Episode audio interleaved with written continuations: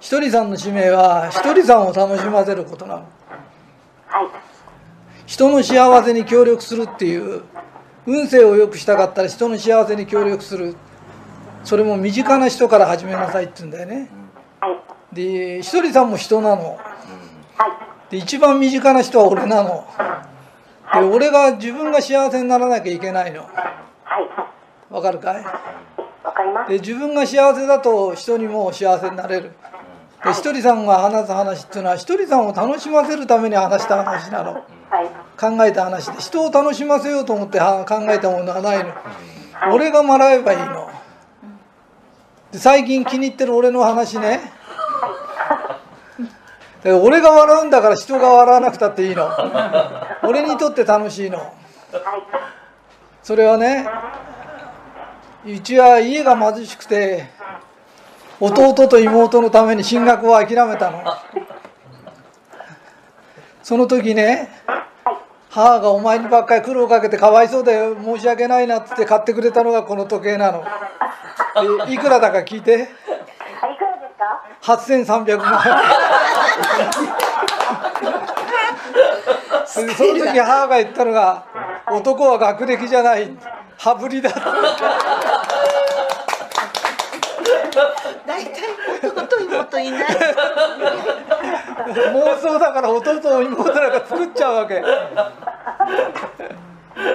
最初の話と全然最後が違う。楽しきゃいいの。楽しきゃら楽しい波動が出るの。その波動に触れた人が、社長が機嫌が悪いと会社がピリピリするの。社長が楽しくいるのが一番いいの。で誰も自分を笑わせてくれる人いないから自分が笑えばいい。それを本当は妹がいないとか考えちゃダメなの。妹なんか作っちゃう。もちろん東大進学は諦めたんで一番楽しいことを考えるのがね、周りの人を幸せにすることなの。そうですね、本当ですね。はい、以上です。はい、追伸です。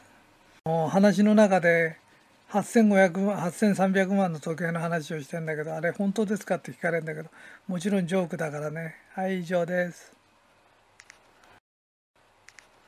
覚えといた方がいいんだけど、これも100回聞けばわかる。で、100回だけ実践すればできるようになる。で、何ですかって言うと、今までみんなが思ってること、正反対のこと言うからね。いいかい？体の具合の悪い人、人生うまくいかない人、もしかしたら人の機嫌をとってませんか？相手は相手の都合で機嫌が悪かったりしてるんだよね。今現在も台風6号とかってものすごいのが来てるけど、その台風は所詮一過性のものなの。台風で地球が飛ばされたとか太陽が飛ばされたとかって絶対ないの。たかだか1日か2日なんかの都合でああなってんの。それよりもそんなことに心を惑わされないの。だから今はやれ不況なんだとかなんだ、それでも自分の機嫌を取るの。で自分がいつもニコニコ明るくしてるの。でそういう人が人を救うの。いいですか？機嫌が悪い。で、私は機嫌がいい。悪い方に私を合わしちゃいけないんです。だって、悪ってのは悪なんです。いいですか？私が機嫌が良くて、いくら隣が機嫌が悪くても、永遠と機嫌が良くしてると、必ず機嫌の悪い方が機嫌のいい方に合わせるんです。機嫌が悪いなんてのは一過性なんです。ところがその機嫌の悪い方に合わせると、台風に合わしたら飛ばされますよ。で自分が苦しむの。それより相手の都合なの。病気の人がいた、病気の奥さんがいた、病気だから心配してるよ、お前がいなくなったら困るよ、だからといって病気と人と同じように自分も暗くなり苦しんではいけないんです。お前病気でも心配ないよって。俺は明るく頑張るからなって。何があっても自分の明るささえ、自分の機嫌を取るの。お前が心配でしょから、お前が寝込まれたら俺の食事どうなっちゃうのとか。気を揉んでる人がいるの。それより気を配ってあげればいいの。寝てな、俺のものは俺が作るから。それで機嫌を損ねないの。自分の機嫌を取るの。で、自分の機嫌を取ればいつもその人って機嫌のいい人なの。で、機嫌のいい人のそばにいる人は機嫌が良くなっちゃうの。で、これの根がしっかり、機嫌がいいという根をしっかり張ってないと、ちょっと機嫌が悪い人が相手に合わせて、どうしたの？ああしたの？機嫌取ってるの。そのうち機嫌取ってる自分まで機嫌が悪くなってくる。で、それを繰り返してるの。だから、お互いに自分の機嫌を取るの。嫌な気分になりそうになった時、自分の機嫌を取るの。ね、それでうまくいってない人、人間関係がどうもうまくいってない人っていうのは、自分の機嫌が取れない人なの。で、中には人の機嫌も取れない人もいるんだよ。だけど自分の機嫌だけ取りな。だからお天気屋さんで気分のいい時、気分の悪い時、もう如実に顔に表す人が、それが迷惑かけてるの。で、そういう人がいても絶対嫌な人ねとか。ね、惹かれちゃうわ、ああいう人に会うと気分悪くなっちゃう。機嫌を取りな。そう、向こうは向こうの勝手で、ご都合で気分悪いの。こっちはこっちの都合で気分がいいの。どんなことがあっても自分をハッピーだねとか、ついてるねとか言ってるの。それを、あの人こう困ってんのよ、あの人こうなのよ。そうじゃない。あの人は学んでるんだ。ね、もう少し学べばいいんだ。で、悩んでるから解決してあげたいの。違う。悩み方が少ないから解決しないんだ。もっと悩んで、もっと我慢できないところまで行ったら、人は必ず学び出すんだ。学びが半端だから苦しんでるんだ。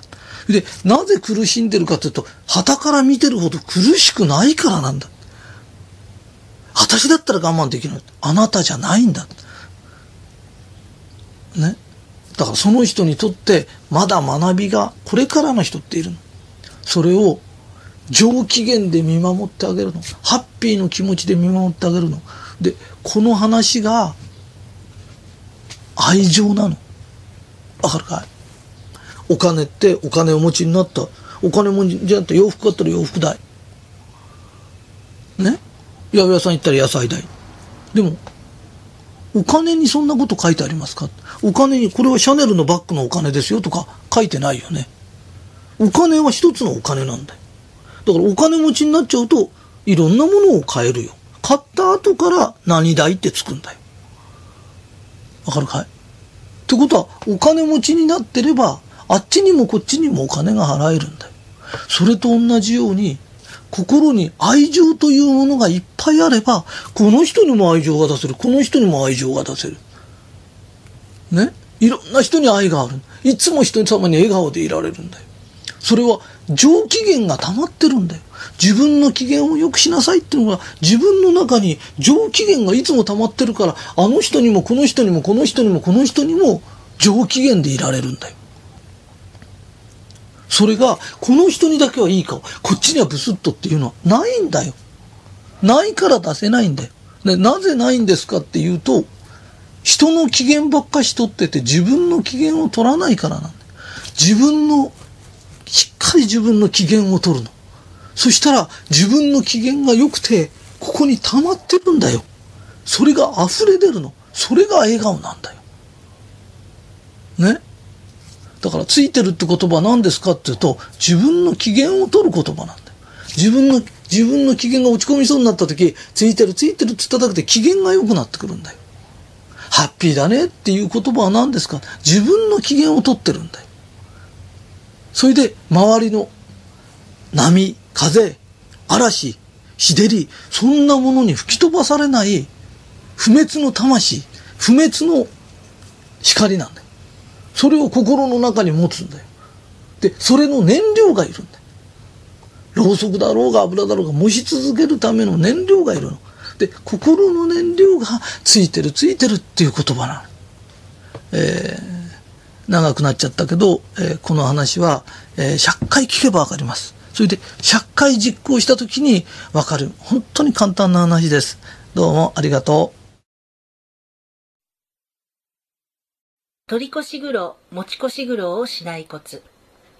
斉藤ひとり先生のご著書を読ませていただいたら、幸せに生きるための方法として、取り越し苦労、持ち越し苦労をしないことが大事だと書いてあり、なるほどと納得しました。それでもつい未来への不安や過去の後悔が浮かび、心があちこちさまよってしまいます。アドバイスをいただければ幸いです。何でもそうだけどね、嫌いだね。人間ほっとくとね、愚痴言いたくなったり、泣き言言いたくなったりするけどね、いつの時代を見てもね、100年前より今のがいいし、200年前より今のがいい。ね、縄文時代なんか人間30で死んでたからね、寿命が30しかなかったんだよね。それから思うとどんどんどんどん良くなってんだよね。で、本当に良くなってるのに、未来を心配するっていうのは本当はおかしいんだよね。で、今まである技術とか楽しいことを全部駆使すれば、本当に私たちは豊かに生きれるんだよね、精神的にね。で、そのことを思ったら先に不安を感じる必要ってないよ。日本ってこんなに人口あって生きてくるのかって、米は余るほど取れてんだよ。玄米食べれば世界から輸入しなくても平気なんだよ。玄米って完全食なんだよ。塩かけても平気なの。イワシでも食べたら全然平気なんだよ。ね。だから今までと同じものを食べたいとかって言うからおかしいんだけど、日本人に合ったものちゃんと食べてらね、本当にみんな健康だし豊かだしね、生きれるから発想を変えればいいだけで、いつの時代も今までと時代が変わったらこちらも発想を変えればいいんだよね。で、発想を変えれば何のことはないから、そんなに心配することないよ。それでも心配するんだとしたら、少し脳の栄養でも取った方がいいかな。脳の栄養が足んなくなってくると何でも不安に感じるようになってくるの。不思議なもんだよ。うん、以上です。どんな時でも感謝するコツ。どんな時でも感謝しよう。そして親切な人として生きたいと思っています。けれども突然トラブルが降りかかったり、家族の病気があったりするとくじけそうになって、なんで私がこんな目に、と落ち込んでしまいます。どんな時でも感謝するために何かコツはあるのでしょうか。鍛錬だね。鍛錬。心を練ること。何かあった時のためにやってるんだよね。何かあるとくじけますじゃないの。柔道でもバーンと投げられた時の受け身なんだよね。で、受け身何回も練習してんだよね。で、急に投げられたから受け身ができなかったじゃなくて、急に投げられた時のための受け身なんだよね。だから日頃からそういうことを、こういう嫌なこと言われた時も言わないとかね、誰か変なこと言っても愛のある言葉かけるとかね、そこの鍛錬のことなんだよね。で、実際にはね、本当にいろんなことってね、起きないんだよね。で、起きた時のためにまた鍛錬だからね。で、変な、なんていうのかな、地獄言葉みたいの喋ったからって、決してあなたが良くなることはないから。だからそれは気をつけた方がいいくて、急に何かがあったからできないじゃなくて、何かあった時のための鍛錬だからね。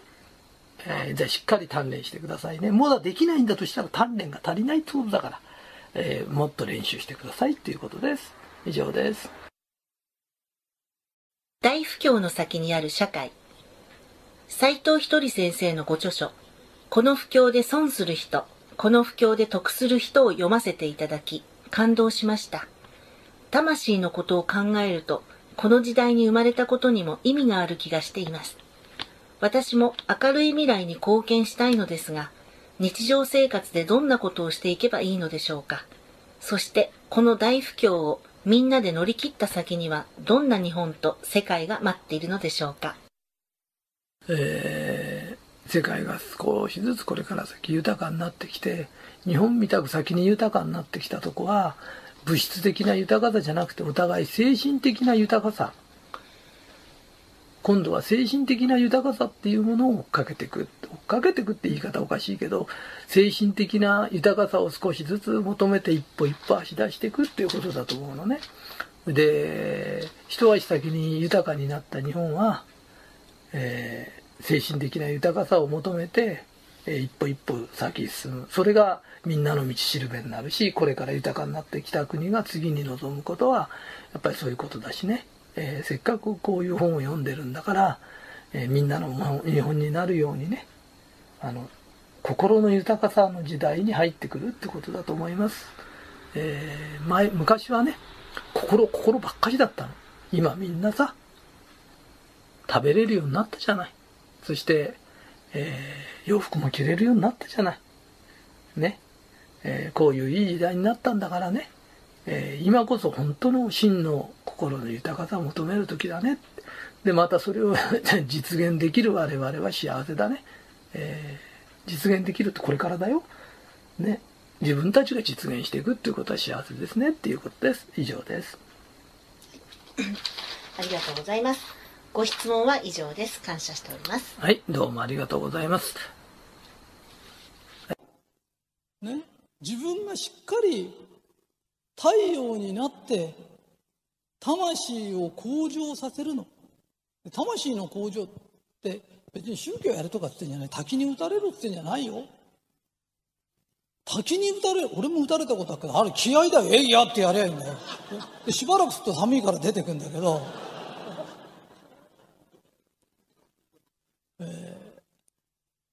悟り開けました？開けないよ。冷たいなってのと、そのうち流木でも落ちてくんじゃないかとか、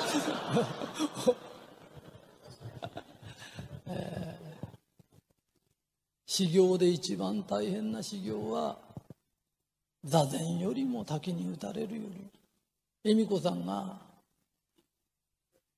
俺と付き合って30何年、ひとりさんが否定的なことを言ったの一回も聞いたことない。いつも笑顔でいること、否定的なことを言わないこと、それを黙々と続けるの。日常の修行って毎日1年2年10年20年って続くので、これが本当の修行なの。ひとりさんって、ひとりさんって機嫌いいですよねって。俺機嫌がいいんです。それでね、いつも幸せなんです。で幸せってね、不幸とは感情なんです。不幸とは湧き上がるものなんです。だから自分は不幸なことばっかり考えちゃうって言うけど、考えてないから不幸になるんです。人間というのは不幸なことを考えるようにできてるんです。なぜかというと、これから冬が来ると、冬が来たら大変だとかね、食料がなくなったら大変だとかって不幸を考えるようにできてるの。で幸せとは意志なの。わかるかな。幸せっていうのはどうしても幸せの方に持ってくの。今日もご飯が食えて幸せだなとか、朝起きて幸せだなとかね、意志で持ってくの。だから意志とはね、人間の舵なの。舵って船のね、山舵の舵じゃないよね、重舵取り舵の舵なの。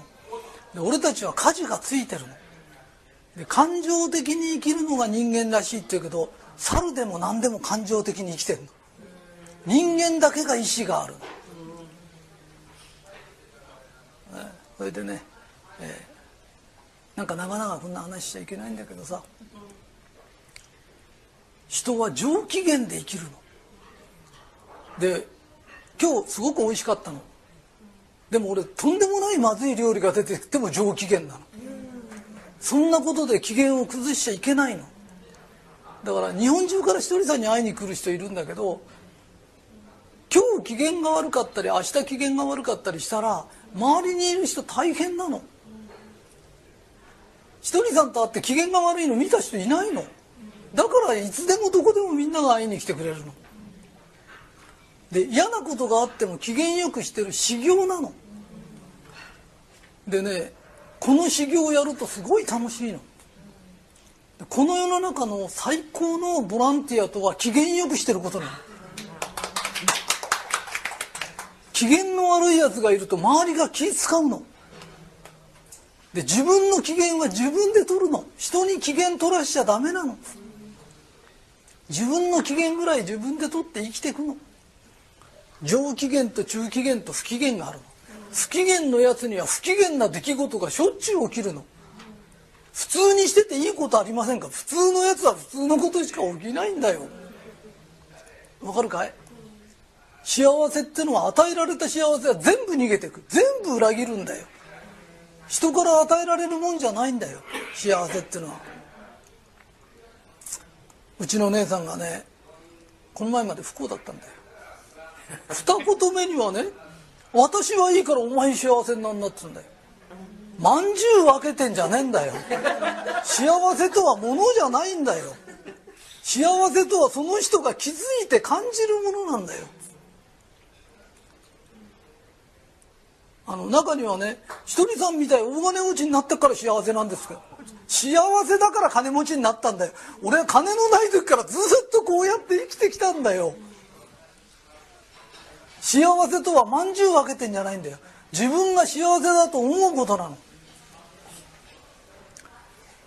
俺は病気してても幸せなの。本当に俺の病室だけ看護婦がいつもいっぱいでハーレムのようだったんだよ。看護婦とか思っちゃったらコスプレだと思われるけど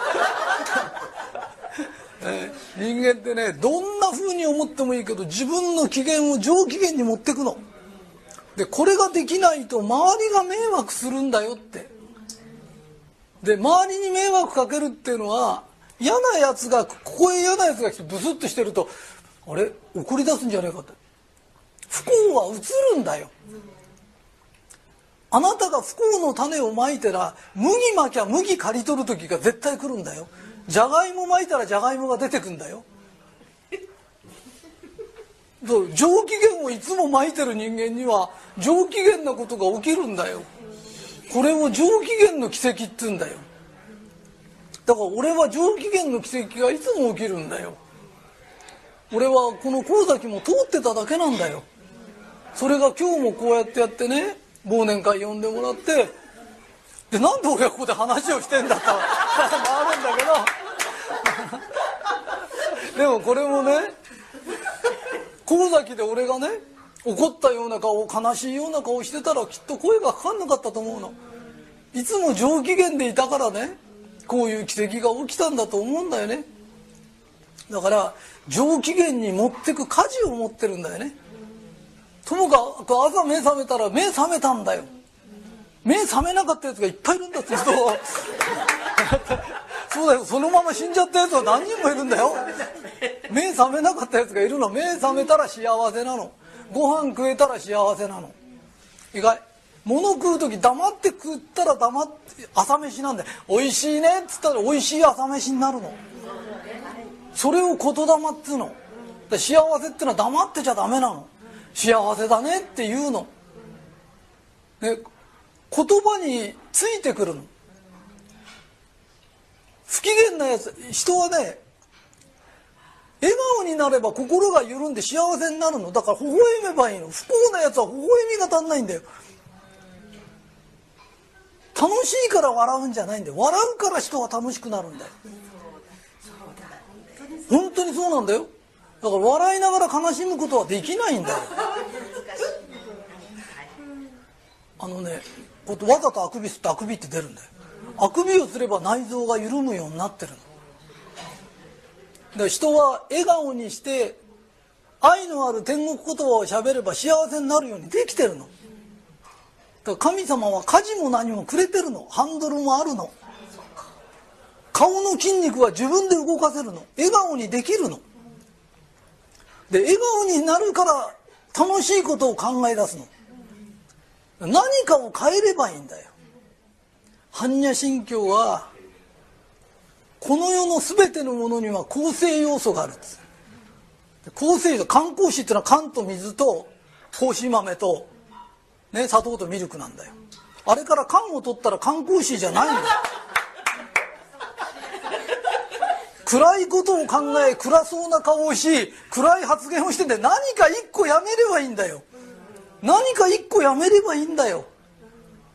ね、で俺たち一人さん仲間は上機嫌の修行してんの。滝に打たれるのも修行、座禅も修行なんだよ。でもどんな修行よりいいのは上機嫌でいる修行なんだよ。で滝に打たれて悟り開いたっつっても、悟り開いてどうすんの？不機嫌に生きるの？ブスッとしてんの？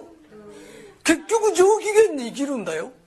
悟りとはね、上機嫌に生きるということなの。だから最高の上機嫌で生きる修行なの。俺たち旅館行くと1枚で10枚かけたぐらい重い布団が出てくるから、どっちが重いかとかみんなで共同布団が重いぐらいで上機嫌を崩しちゃいけないの。戦いなの。でそれを俺は修行だと思って生きてるのだから、毎日上機嫌で生きることが俺の修行なの。で習い生になっちゃってるから、ちょっとそっとのことじゃ俺の上機嫌は崩れないの。でみんなももしやる気があったら、今日から上機嫌の修行をやってみるとね、本当に楽しい。上機嫌で生きるようになってもったいなくて不機嫌でいられないの。もったいないんだよ。もう1時間がもったいない、1日がもったいないの。黙ってたら上機嫌なんか1年のうち1日しかないんだよ。意図的にやれば毎日上機嫌なんだよ。1年で10年分も20年分も楽しいんだよ、ね、不機嫌な人生なんて嫌だよ、ね、で上機嫌でいれば奇跡が起きる、うん、上機嫌な人がこの店に入ってきただけで、ウエイトさんから何から全部が上機嫌にだんだんなってくるんだよ。不機嫌な人間がいるだけで不機嫌になってくるんだよ。あなたは何を発信してますか？どうせなら上機嫌をまいて上機嫌を刈り取ろうよ、ね、上機嫌の実がなるから、ね、ろくでもないもんまいてね今日も私は上機嫌です。どうもありがとう。